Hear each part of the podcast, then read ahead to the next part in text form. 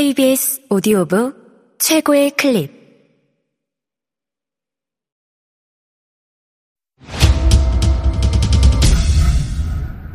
KBS 오디오북.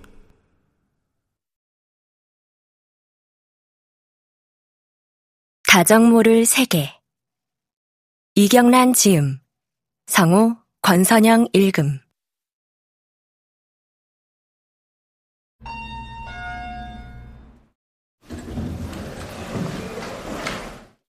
엘리베이터에서 내리자 종이 상자가 먼저 보인다.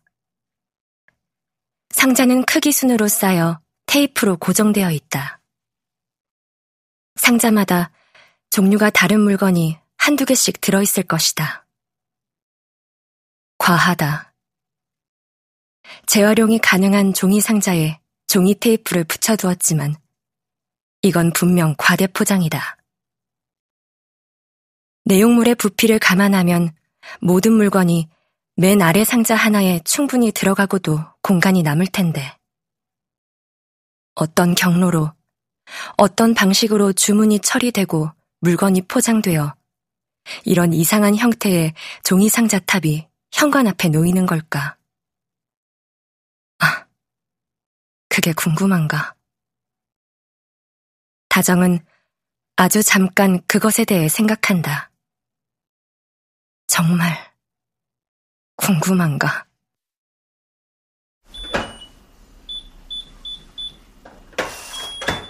도어록을 해제하고 상자를 한 손으로 들어 집 안으로 들인다. 택배 상자를 들여놓지 않았다는 사실이 부재를 증명하지는 않는다. 준우는 그런 사람이다. 문 밖에 택배 상자가 툭 놓이는 소리를 듣고도 자신과 전혀 상관없는 일로 여기는 사람. 상자 안의 식재료가 한 끼의 식사로 완성되어 식탁에 오르고 나서야 비로소 관심을 보이는 사람. 다녀왔습니다.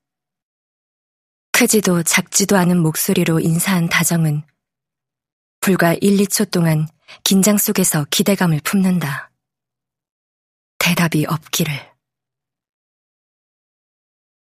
언제부터인가 다정과 준우는 형식적 대화에 존댓말을 쓰기 시작했다. 다녀왔습니다. 다녀오겠습니다. 이 두 마디가 형식적 대화의 대부분이었는데, 다정은 그게 나쁘지 않았다. 예리한 칼로 끝을 잘라낸 듯 단호한 말투에 어딜 가는지 어딜 다녀왔는지 묻지 말라는 봉쇄의 의도가 전달되는 느낌이어서였다. 누가 먼저 시작했는지 기억이 분명치 않다. 어쩌면 준우가 시작했을까? 최초의 기억은 없지만 아무래도 다정이 먼저였을 것이다. 준우는 그런 간접적인 내색조차 필요치 않았을 것이다. 봉쇄라면 아주 능숙한 사람이니까. 다정의 인사는 단정하고 대답은 없다. 굳이 따지자면 고요와 빈 소파가 대답이다. 다정에게는 가장 반가운 대답. 준우가 집에 있을 때 고요는 없다. 어떤 음악은 고요를 증폭시키기도 한다지만 준우가 틀어둔 음악에서 고요를 느껴본 적은 없다. 이웃에서 항의하기 모호한 정도의 볼륨이어서는 아닐 것이다. 준우의 부피, 준우의 온도가 섞인 음악은 다정의 독립된 영역을 지워버린다. 물리적 공간이 아니라 다정의 머리, 다정의 마음을 침해한다고 할까. 테이프를 뜯어내고 박스 안의 물건들을 꺼낸다. 냉기가 사라져 표면에 물방울이 맺힌 아이스팩과 물렁해지기 시작한 냉동만두를 냉동실에 넣고 과일을 냉장실에 샴푸와 주방 세제를 욕실과 싱크대에 정리한다. 탑을 이루었던 종이 상자들은 납작하게 접혀 베란다로 옮겨진다. 외출복을 입은 채로 청소기를 꺼낸다. 다정이 꺼낸 무선 청소기 옆에는 그보다 큰 유선 청소기도 놓여 있다. 전선이 중간에서 잘려나간 그것을 볼 때마다 버려야겠다고 생각하면서도 번번이 다음으로 미루어 왔다. 새 것이나 다름없는 청소기의 전선은 준우가 잘랐다. 소음에 음악 소리가 묻힌다는 게 이유였다. 하지 말라고 몇 번 말했다는데 다정은 듣지 못했다. 듣지 못했는지 듣고 싶지 않았는지 모르겠다. 다정도 물론 청소기의 소음을 좋아하진 않았다. 좋아하는 사람이 있을까? 지금은 있다.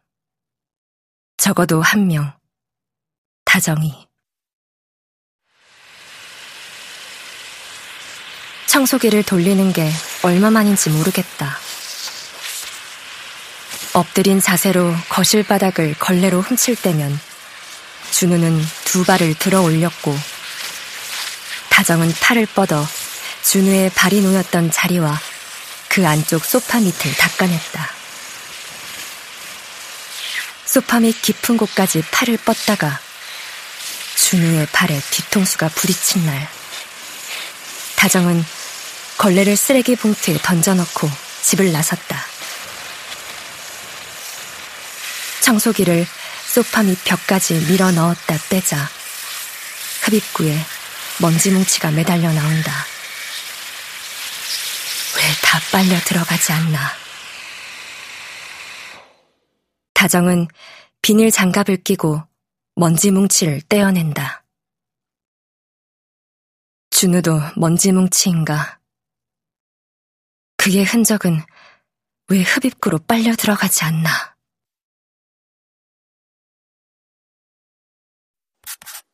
KBS 오디오 북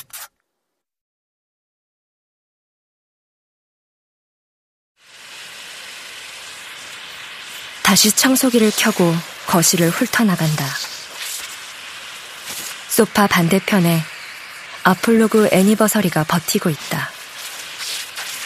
세계에서 25대만 생산, 판매했다는 스피커. 다정이 방금 해체한 종이 상자 탑과 비슷하게 생긴 스피커 탑은 벽에서 띄어져 양쪽에 대칭으로 자리 잡고 있다. 스피커의 앞면에서 90도 방향의 선을 그린다면 그 선은 정확하게 소파의 가운데 준우가 늘 앉는 자리에서 만날 것이다. 다정은 청소기로 스피커를 툭툭 건드린다. 스피커 탑은 굳건해서 청소기 흡입구 따위에 흔들리지 않는다. 툭, 툭에서 쿵, 쿵으로. 다정은 자신의 몸이 지렛대가 된 듯 점점 더 큰 힘을 가한다. 팔꿈치가 찌릿하다. 6만 5천 원짜리 청소기로 전달되는 통증을 6억 5천만 원짜리 스피커를 공격하는 쾌감이 압도하는 순간이다.